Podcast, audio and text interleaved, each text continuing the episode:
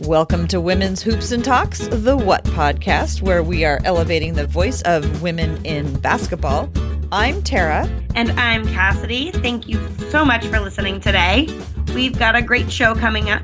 We're going to check back in with some people who had the top draft picks in last season's draft. And before we get started with that, let's just r- quickly remind everyone that you can follow the Hoops and Talks podcast on Twitter at Hoops and Talks, and you can subscribe to the show in the Blazers Edge podcast feed on whatever platform you use to get your podcasts. Cassidy, how are you doing today? I am doing okay. My voice is cutting in and out. Yeah, you're feeling sounding a little raspy today. What you what have you been up to? Well, this weekend I spent about 30 hours volunteering for first Lego League robotics tournaments for 9 to 14 year old kids. And uh, at those tournaments, I'm on microphone a good amount of the time, pumping up the kids, like getting everybody excited about the robots and uh, doing the ceremonies. So my voice is not quite there this tonight. okay, wait. I know this is a basketball podcast, but I need um a, I need you to give paint folks a picture of a robotics tournament. I've seen a billion robotics tournaments, but I don't know if everybody else has. So, would you indulge me if your voice lasts long enough and just explain kind of what happens at the first Lego League state championship tournament? Yeah, so it's a pretty exciting program for 9 to 14 year olds where they build a Lego robot that does an obstacle course that's based on um, year's theme. And uh, each kid they each team builds a robot. It does the obstacle course in two and a half minutes, and it's all autonomous, which means it's all programmed, so there's no remote controls. And the kids also have to go through a series of interviews uh, to talk about their robot, talk about their teamwork, and also a project, kind of like a science fair project that they do that helps solve a problem with an innovative solution. And so it's pretty excited. We call it Sports of the Mind. That and what is your role during the uh during the whole weekend? I am the MC for the event. So I am on mic doing some play by play. I have some play by play announcers that are great. And then I talk a lot during the ceremonies, making sure everybody is informed about what's going on. So it's a lot of me talking on a microphone. So you're like the Mark Mason of the first Lego League in Oregon. Yes, I'd say there's a lot of my uh, calls that are very much Mark Mason inspired as well. So um, definitely uh, inspired by my fellow Blazer people. That's awesome. Well, there's you know there's so many uh, STEM programs out there: science, technology, engineering, and math. And I've noticed that the NBA has been getting involved in like science and technology, which only makes sense because the league even though, you know, it's a physical activity, you know, every year there's more and more technology that is part of the league. Mm-hmm. And uh, I know there's like NBA, like the NBA has like a math competition, and I think they have a hackathon. And um, some of these things are for kids, some of them are for people in college who are like pursuing degrees in these particular fields. But um, I just, I love one of the things that I've loved about basketball with my kids when they were little was the sneaky math that I could make them do. My dad did a lot of that with me for sure. yeah, like, hey, what's the score? Oh, how many points are the Blazers up? Or how many points do the Blazers sco- need to score to take the lead? how many three pointers would that be? Yeah. Yeah. My kids eventually saw through it. They were like, Mom, come on.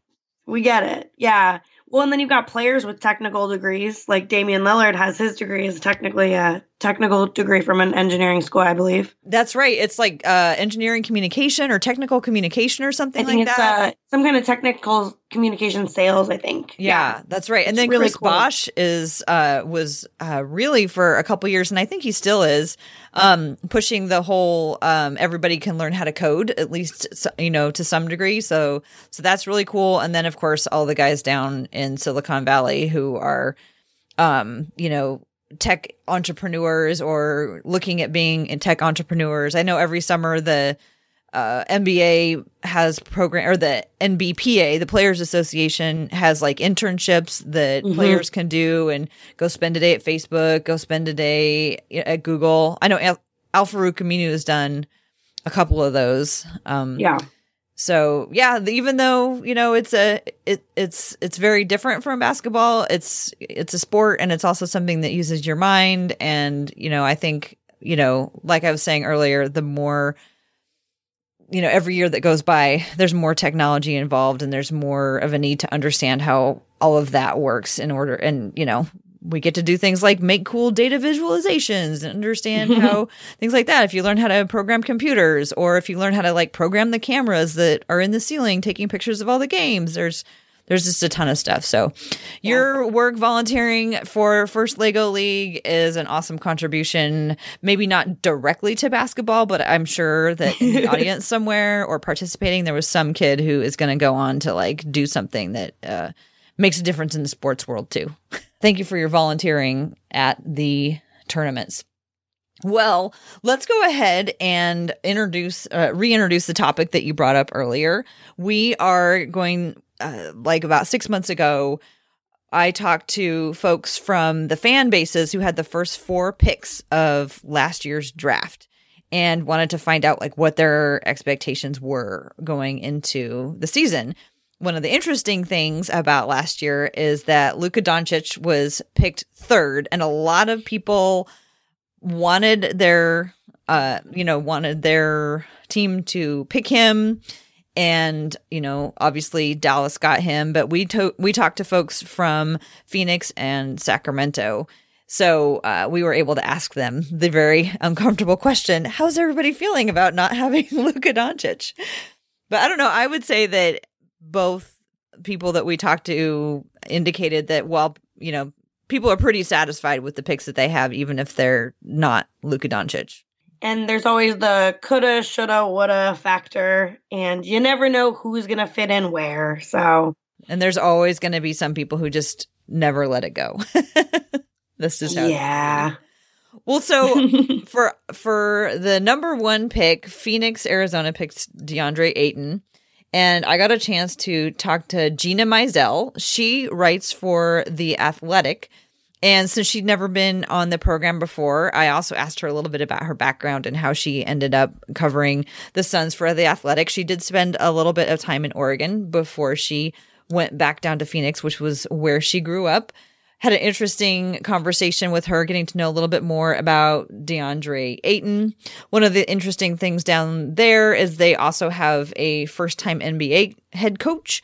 Um, their coach Kokoskov has been around the NBA and he's been a I believe he was a head coach over in Europe, but he never had an NBA head coaching position before. So they've got the number one pick and a new NBA coach, and they're just all sort of learning how to um, how to do, get it all together with the idea that they're kind of all hopefully going to be in this for the long run together. So they're just sort of right now this year kind of establishing they're trying to establish patterns and and good habits so let's go ahead and run my talk with gina mizell of the athletic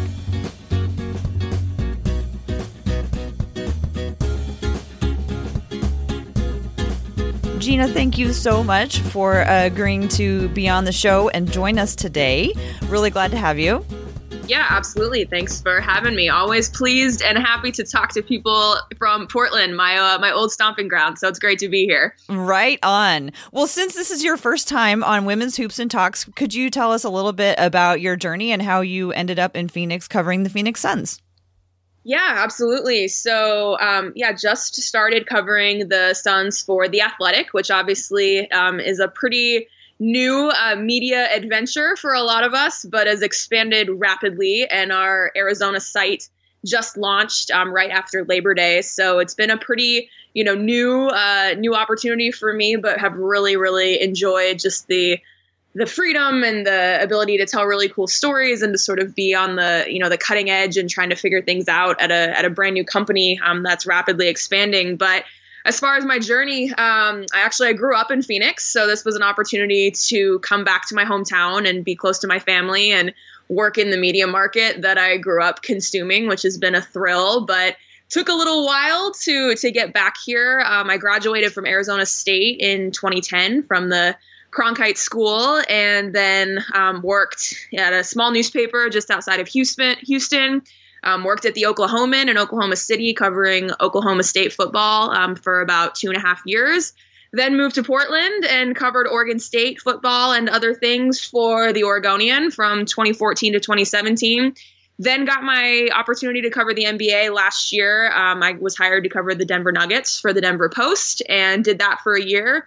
Um, was having a great time in Denver, loved my time there. And then, of course, when your hometown comes calling, um, especially at such a great um, new adventure that I believe so much in with what the athletic is doing and just the opportunity um, I had to had to take it. So yeah, moved back to Phoenix in September and have been doing this job for you know this the past uh, four months or so since the season started. Oh, great! Now, since you are re- have re- returned to your hometown, and I guess now I don't know my colleges in Arizona as well as I should. Did you also go to college in Phoenix, or did you go? In a different yeah yeah. I went to arizona state university um the to the uh, walter cronkite school of journalism and mass communication so shout out to them and their awesome training. So yeah I, I lived in phoenix from i was born here and you know lived here until i was 22 and and then uh, left for eight years basically and kind of got to see a lot of different you know parts of the country and experience a lot of different stuff. And it's uh, like I said, it's a thrill to be able to come back and work in this market, um, but also coming back with like some different perspective than I, you know, would have had if I had stayed here the whole time. So thankful for all of all parts of the journey and obviously the opportunity to come back here. Right on. Now, when you returned to Phoenix, or maybe while you were in college, did you meet any of the people that you remembered listening to or watching when you were growing up in town? And what was that like?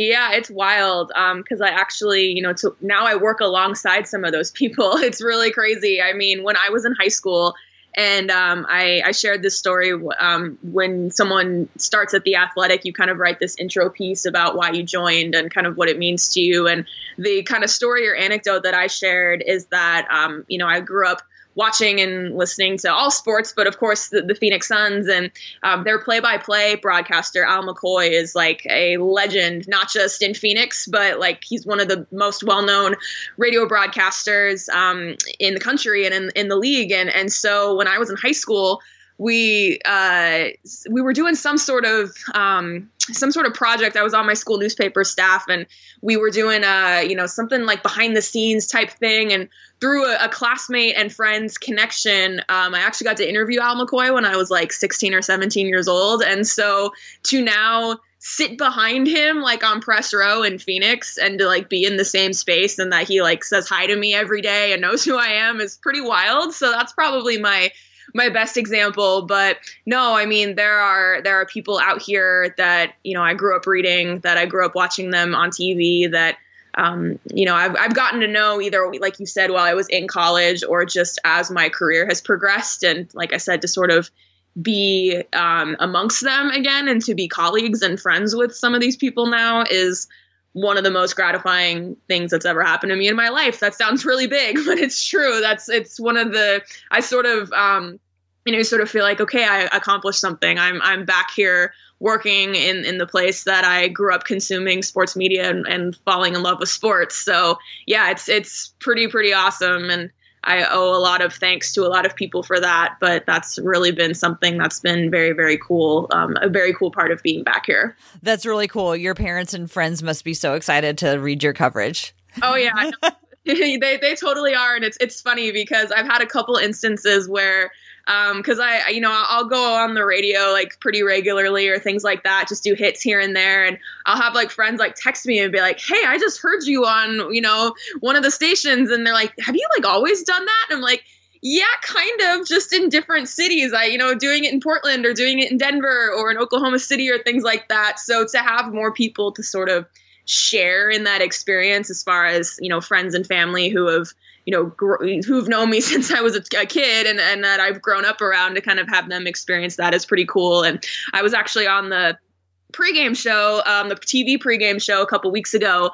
And like, of course, as any mom would do, my mom like sat there and like videotaped the whole thing with her phone. just, yeah. And I'm like, okay, this is such a silly, but like she was really proud. And that was again, very, very gratifying just as again somebody you know my mom and her and i we'd sit there and watch suns games together while i was a kid. And so for her to like see me on the set and talking to the you know tom chambers and tom leander who's their main tv guy like to see them do that to see me up there i know was like a really cool moment for her. And obviously that in turn made it a very cool moment for me. So no that's been really really gratifying and really thrilling just to you know be back in this market just because of the people who kind of get to share in it with you after sort of being on my own for the past almost almost 10 years. I, I, was sort of doing my own thing. So now i feel like i have some more people to to share and all that stuff with which is really really awesome. Super cool. Well let's turn to talking about the team a little bit although i super want to talk about tom chambers because i had a total crush on him when i was younger. But oh, I gotta stay focused. we'll save that for another time. Yeah, Deal? Sounds, yeah, sounds good. okay, great. So, um, Phoenix Suns had the number one pick, and they chose DeAndre Ayton, which wasn't a huge surprise, I don't think, to a lot of people. Although there were a couple of other uh, draftees who were out there that um, some people may have thought that, that they would have chosen. But um, so, how is the DeAndre Ayton experience going in Phoenix?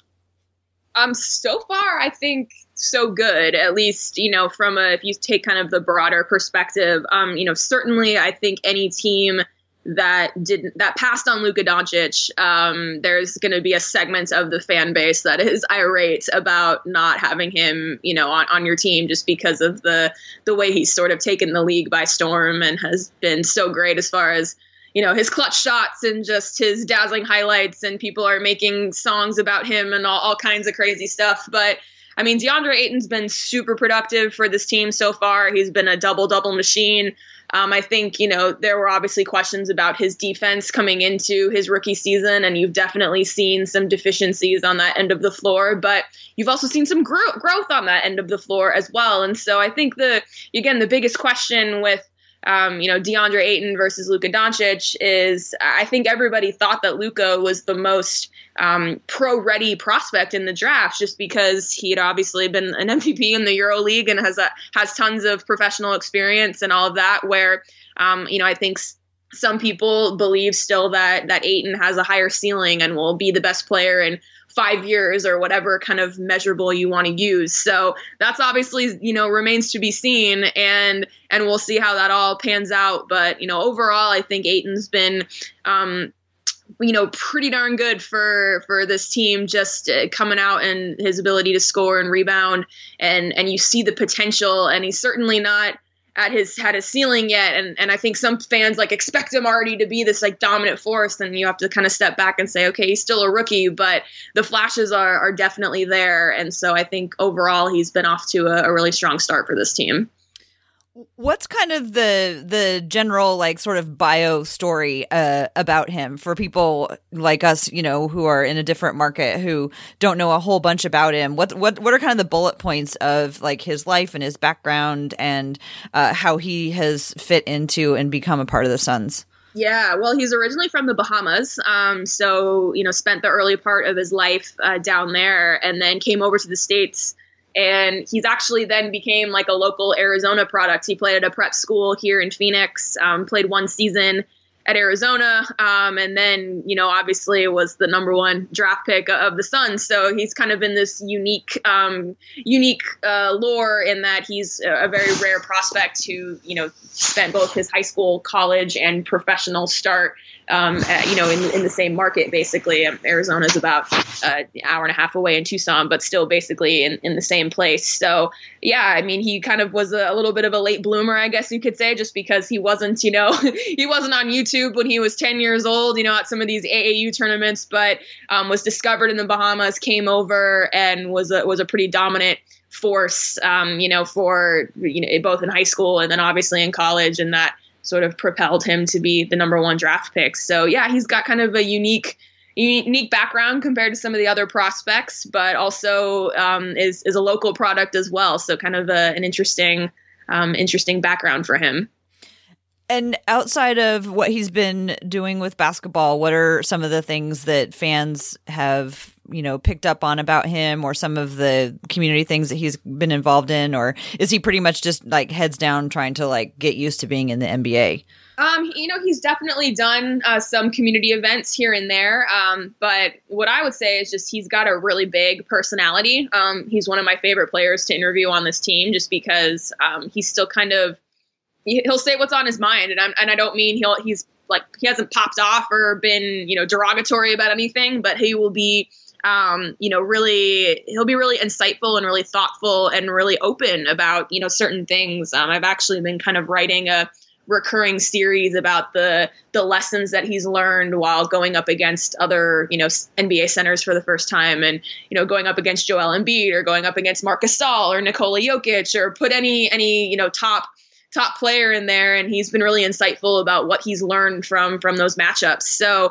um, but yeah like but he's also got a huge personality when it comes to you know talking about loving video games and he's got a, a husky dog that's like his best buddy and just kind of getting used to to life in Phoenix on you know on this level. So no, he's been a he's been a really entertaining guy to cover in this locker room, which I obviously appreciate in my job. Um, and he also has a lot of pride in you know he wants he wants to be part of this franchise, which was once a very proud NBA franchise, but has obviously uh, you know, fallen on some pretty tough times over the past decade since the Steve Nash era. He really wants to bring this organization back to prominence. So, you know, obviously it's not going to happen in his rookie season with how the season has gone so far, but he really wants to be part of the resurgence of this organization. And he's vocalized that a number of times. And I think that's just because this is what this is what he's known since he's moved to the States. So um, yeah, I think that's something that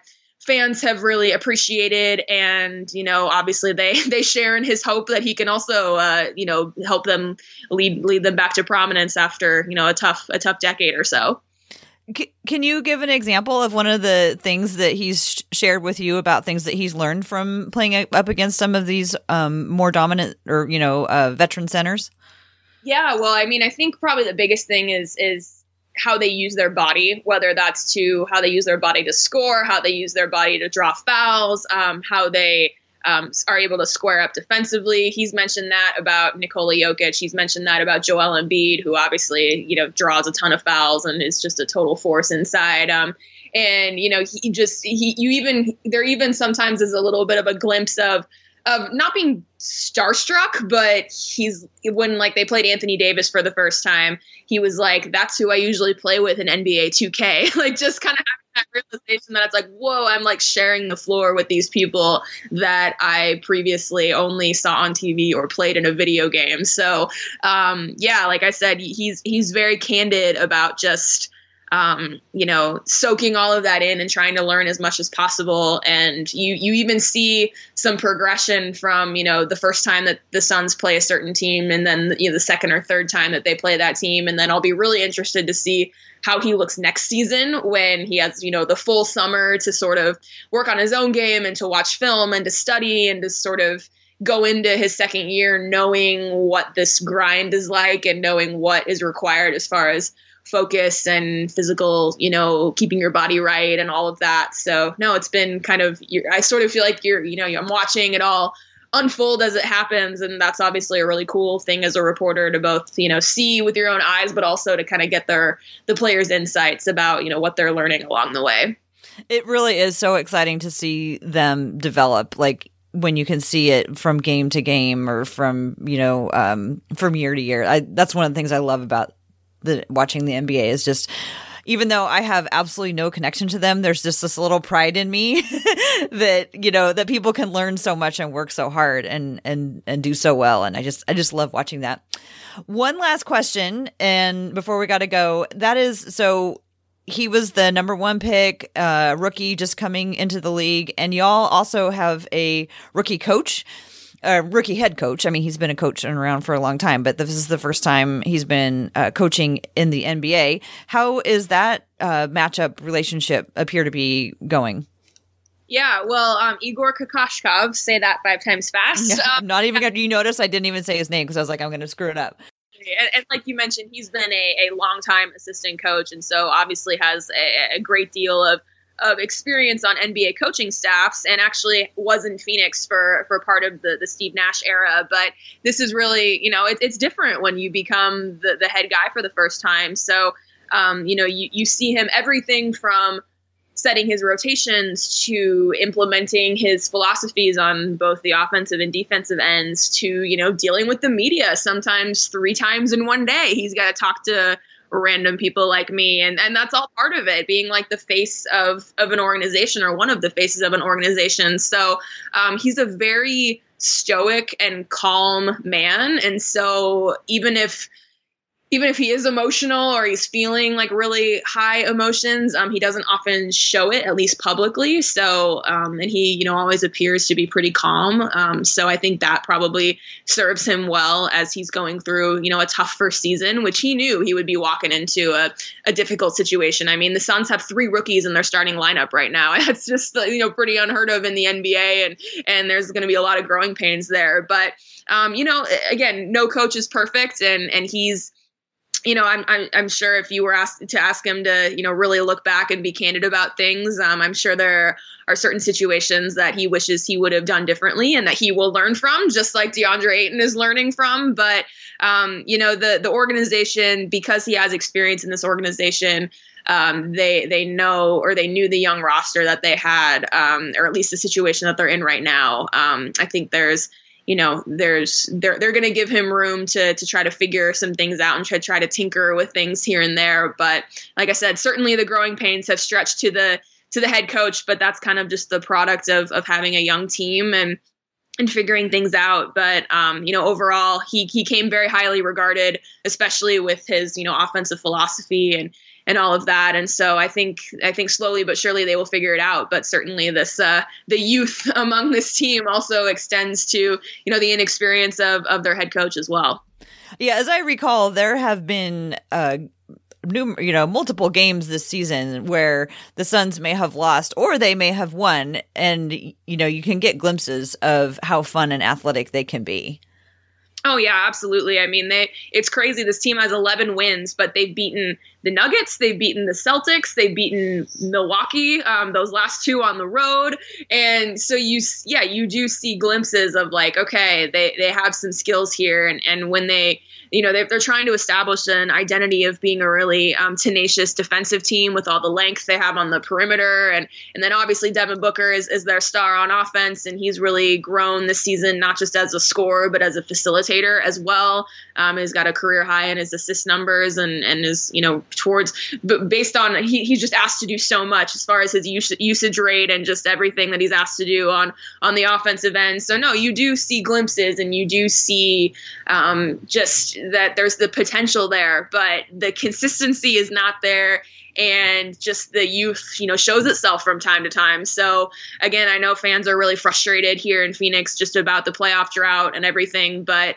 um, you know, I think there's still if if if Ayton continues to develop, if a guy like Mikal Bridges continues to develop, if Booker continues to to evolve as a, as a player, then you know this could be a promising team here in the future. But um, you know, you can't really you can't really say that for sure until you start to see some more consistent results. But you do see that that you can see what they're trying to do as far as building their core, and then it's just a matter of all growing together and then putting the right pieces around them as well.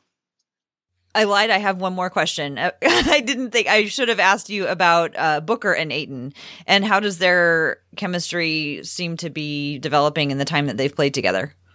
Yeah, pretty good so far. Um, you know, I, again, I think they're they're s- still learning along the way a, as well, but um, it, it's just kind of a matter of again, Booker's kind of in a new role this year where he has been asked to distribute more, and he's also been kind of a this is a team that lacks uh, you know point guard experience, so he's had the ball in his hands a lot, and so he's he's trying to sort of you know figure out all these you know new ways to both score and, and distribute. But um, as far as their personalities, I think they both understand that you know they're they're the anchors of this team and and they you know are are going to kind of be in this together for the next several years. I mean Booker signed his max extension last summer that will kick in next season. So he's going to be here for a long time. Ayton's going to be here for a long time on his, you know, rookie deal, and then if all goes well, he'll sign his max extension in a few years as well. So um, I think they know that they're in this for you know the next several years. So um, you know everything that I've observed is that they have a, a, strong relationship, and you know Booker, you know wants him to wants Ayton to to believe in himself and and know how good he can be, and and you know Ayton Ayton knows how good Booker is. So yeah, like I said, so far so good as far as that that relationship is concerned, and they know they're going to be um, you know developing together for several years to come. Awesome. Well, thanks again for joining me today and for sharing how things are going in Phoenix, especially with regards to the rookie. Um, I have lots more questions, but not no more time for them today. So you'll have to just come back on the podcast another time so we can catch up some more. How's that? That sounds perfect. Again, happy to do it and uh, say hello to my beloved Portland for me. We'll do. And before we sign off, you want to tell people how they can find your work? Yeah, absolutely. So um, my Twitter handle is just my first name and my last name. So it's Gina Mizell, G I N A M I Z ELL. And then we are on The Athletic. Um, if you go to the NBA page, you can find all of our Suns content on the drop down menu. Um, also on The Athletic AZ is our Twitter handle um, and all kinds of different places. So yeah, if you if if you haven't jumped on the Athletic bandwagon yet, I encourage you to do so because we cover everything in North America. So no matter what what sport you like, what teams you like, we've we've got it all covered. Awesome. Thanks again. I really appreciate it. All right, thanks so much.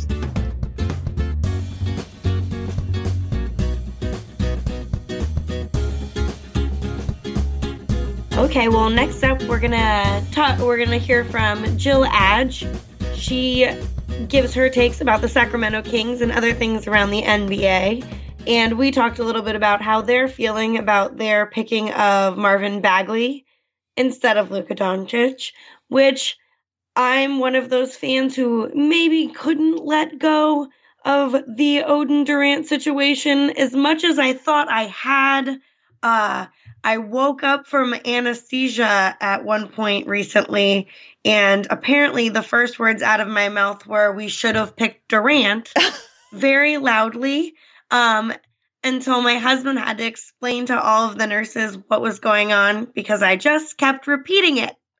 Um, That's so funny, Cassidy. I thought I was over it. I have a signed Greg Oden shoe in my house. Like I I thought I was over it, but I apparently am not over it. So we checked in a little bit with Jill about how they're feeling, how their young core is doing, um, uh, and a little bit about the amazing double jump of uh, Marvin Bagley, which is worth checking out if you have not. So it's an it's a fun interview, and we got a chance to check in with, I mean, the very surprising Sacramento Kings this season.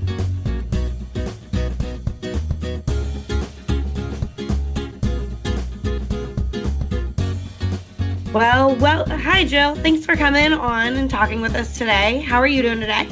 I'm good. Thank you for having me on again. Yeah, we are so happy to have you back. I know Tara got the chance to talk to you before the season started about rookie Marvin Bagley, who the Kings drafted at second. Um, how are you all? How he's how is he fitting in with the team?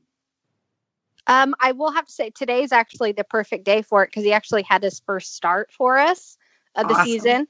Um, and he finished with 22 points and 11 rebounds. So, I mean, exactly what you could ask for the guy coming in, um, especially playing with guys when he's normally coming off the bench. So, um, fit in very well with that. But no, he's been everything that was advertised from him, we have seen. Um, he's his post game is good. He still has to work on the right hand. I mean, but that's being that he's left handed. Um, yeah. So that's something that's pretty normal, I think, for a young big coming into the league that um, they're not always, you know, able to do the hook shot with both hands, but that's something that can come. But we have seen it a couple times, so we n- definitely know it's there hmm. um, in his arsenal once he keeps working on it. But um, the big thing was his, you know, his hustle and the style of play that he could bring with our fast guards. Um, and he's mm-hmm. fit right into that. Uh, he's crazy athletic. We kept hearing about his uh, second and third jump. And yeah. to me, like it's it was like okay, we're hearing about it, but when you see it, I mean, it was like holy crap. I mean, he's getting up his second jump and already, you know, putting it back or dunking on you, and these guys aren't even coming back from their first jump yet. So it's it's pretty crazy to see when he actually does it. Um, and his defensive skills, I have to say, that was a weakness coming in, at least that we had heard about. Mm-hmm. Um, but one thing was that you know, in Duke and they played zone at times and stuff like that. So it was kind of hard to really know what we were getting. But I would say defensively, he has shown a lot more than uh, we thought we were going to get, at least in the first year.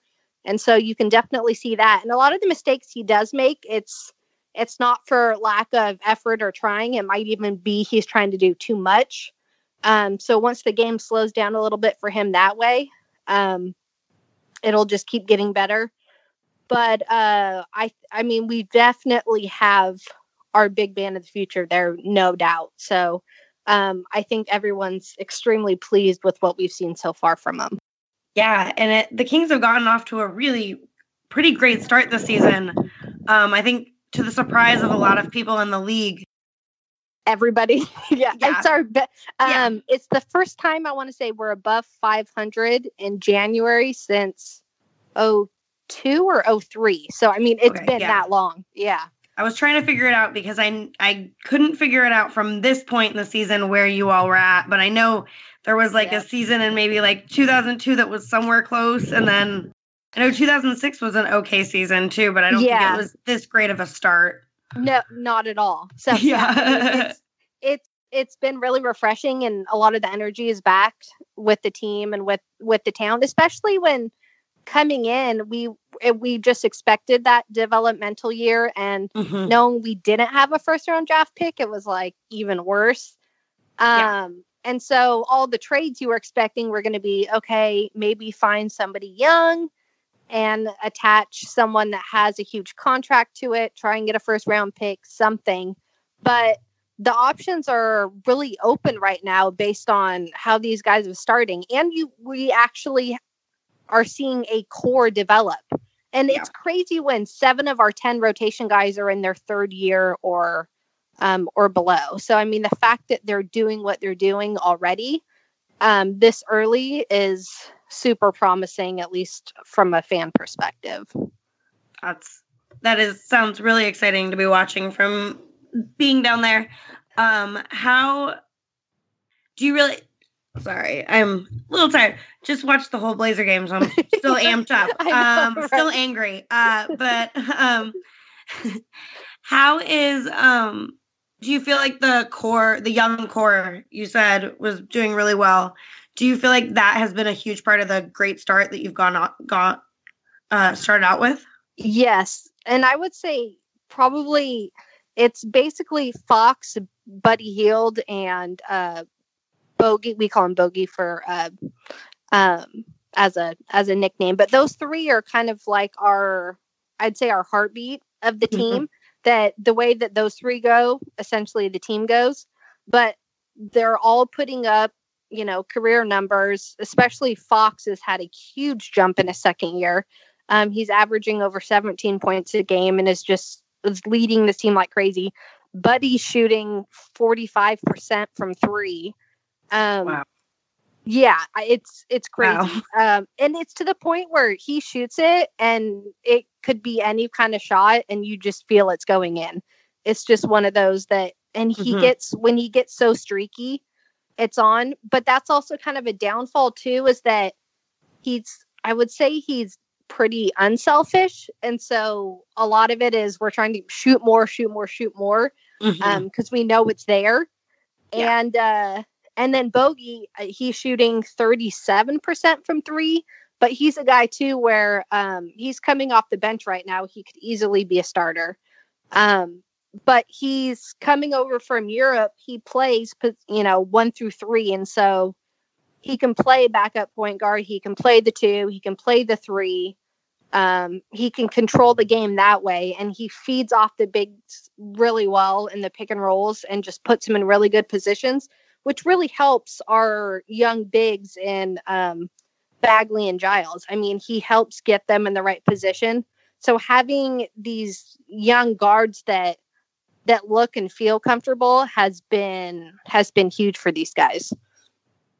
So it sounds like you guys are happy with Marvin Bagley. Looking back on it and watching Luka Doncic have the season that he's having, how does the um does it does it sting at all? Are you still super happy? Are people still talking about this? Is it over? Oh, it's, yeah. Oh, it's it's still I want I want to say a daily conversation okay. on uh, King's Twitter, and it can get ugly. Most of us try and stay out of it. I mean, mm-hmm. I still like the guy. I liked him before, mm-hmm. you know, and yes, we didn't take him, but I still enjoy his game now. So, I mean, I know some people are still really bitter about it, but you know, I mean, I can't really complain when you know you see the way Bagley's playing and he fits in really well with this team. Yeah. Um, you know, it would have been interesting to see how he fit with these guys, but with the pace we're playing as well, I don't know how he would have fit with that either. Um, so it's kind of hard to tell that way as you see how exhausted these guys get and how fast they really are. Um, yeah. Could he play with that style? I don't know. Um, and still be as effective. But I mean, it's it's been fun watching him, and I I really think he landed in the perfect spot there. So, but yeah, it's it's it's still a big conversation, and I think it will be um, in the foreseeable future, mm-hmm. depending on how um, how these guys' careers go. But I think if we continue winning him like that, it's it, it will become less of a you know less of a thing. Well, as but, a Duke fan, I'm definitely rooting for Bagley yeah. to succeed. To succeed. And he's so easy to root for. Yeah, I mean he is. He's a good young kid. So yeah, yeah. Um, do you think there's ever a chance we're going to see a Marvin Bagley, uh, Dame Dolla music collaboration? Because I know I've seen that he has put out a few things, and I'm wondering if maybe this could be a collaboration that brings Portland and uh, Sacramento a little closer together. Right, that would be funny. Yeah, and he's him and uh, Shumpert have put out like a couple uh, Instagram videos nice. where they do they do it with each other too because he does his stuff. But um, it would it would be interesting to hear those guys for sure. Um, and I think they're two of the better, I would say, in the league that of guys that put stuff out. Um, I wouldn't say, yeah, that they're, they're talented with that at least. So, but yeah, it would be an interesting combo. Mm-hmm. And I know we uh, Portland had the chance. We we actually drafted Harry Giles. Uh, I think in 2017 with our pick, and we want to check in on how he's doing in Sacramento. How's his season going? Um, I I would say that I, I'm really happy with everything we're seeing um, out of Harry. And he is so easy to root for. I mean, when you think of everything that this kid's had to go through already yeah. so young, you know, as a player, um, you know, having one knee injury, coming back and then hurting the other one. Um, but and it's and then he was the number one uh ranked high school, you know, kid yeah. prior to all that stuff. And so we're definitely seeing um, the skill set and the IQ that was, you know, that made him that number one prospect. Mm-hmm. Um, but then when, you know, at times too, you have to remember when he's on the court that he hasn't played for, you know, around two years or so. Yeah. Um, and so the game still is moving really fast for him. And a lot of the mistakes he does make is um, he's trying too hard or, you know, putting too much, which, you know, it's hard to bag on the guy for that. Um, and so I think when the game does slow down a little bit, um, it'll be even better for him. But, yeah. you know, and going into the season that I think we might have even had unrealistic expectations for him, which is not really fair to him, but he was being hyped up so much by the team, which is mm-hmm. understandable. And you'd see the the practice flashes and all the players were talking about him, you know, just wait till you see this guy on the court. Mm-hmm. And you see him make pla- uh, passes and you see his ball handling skills and you can totally get where they were coming from but you have to remember too to to give you know the kid time and he's never even had a, a full legit off season where he's been completely healthy and can just have an off season. Um so i think you know building up his body wise because he still is pretty um skinny compared to a lot of the other big guys out there. Um but I I would say that we're seeing everything that we thought we were going to get out of him, and it's and and two, it was a uh, you know it was we took them at twenty, I believe, and it was kind of a you know if you hit on it, great, and if not, um, maybe they don't lose anything out of it. Yeah. Um, so I, I would say everything we're seeing is is really exciting from him, and it's you know it's he's such an easy guy to root for, and you know hopefully it keeps it keeps going well for him. But yeah, I I would say that we're it's everyone's happy with what they're seeing so far from him. And oh, sorry, we're oh, seeing yeah. a lot of uh, Bagley and Giles together. Where I said today was the first start that Bagley got. Um, yeah for the last maybe 10 games or so, it's been a consistent rotation of um, Bagley and Giles off the bench. And it is fun seeing those guys uh, come in together. They eat up every rebound, you know, mm-hmm. they play hard. Yeah. and they work really well together. So I think yeah. you even oh, saw yes. it in the game we played you guys. It was one of their first games where they were together off the bench. So yeah, it's it's it's been fun watching those guys grow. So and you can see where they thought that they were going to be the bigs of our future. So yeah, it seemed like there was a lot of smart moves made and you guys are seeing maybe a sneak peek of more things that are fun to come to, with this team because it definitely is a fun team to watch play. And that's what I've enjoyed about watching Sacramento so far this season. I haven't gotten to see too many games, but it's definitely been fun games to watch. And they always seem like they're just going for it. And it makes sense that you're talking about the young core because it all connects that way. Yeah, and and they're playing fast. How long they can keep that up? We've seen it kind of decline a little bit the last five games, yeah. which is expected. Um, yeah.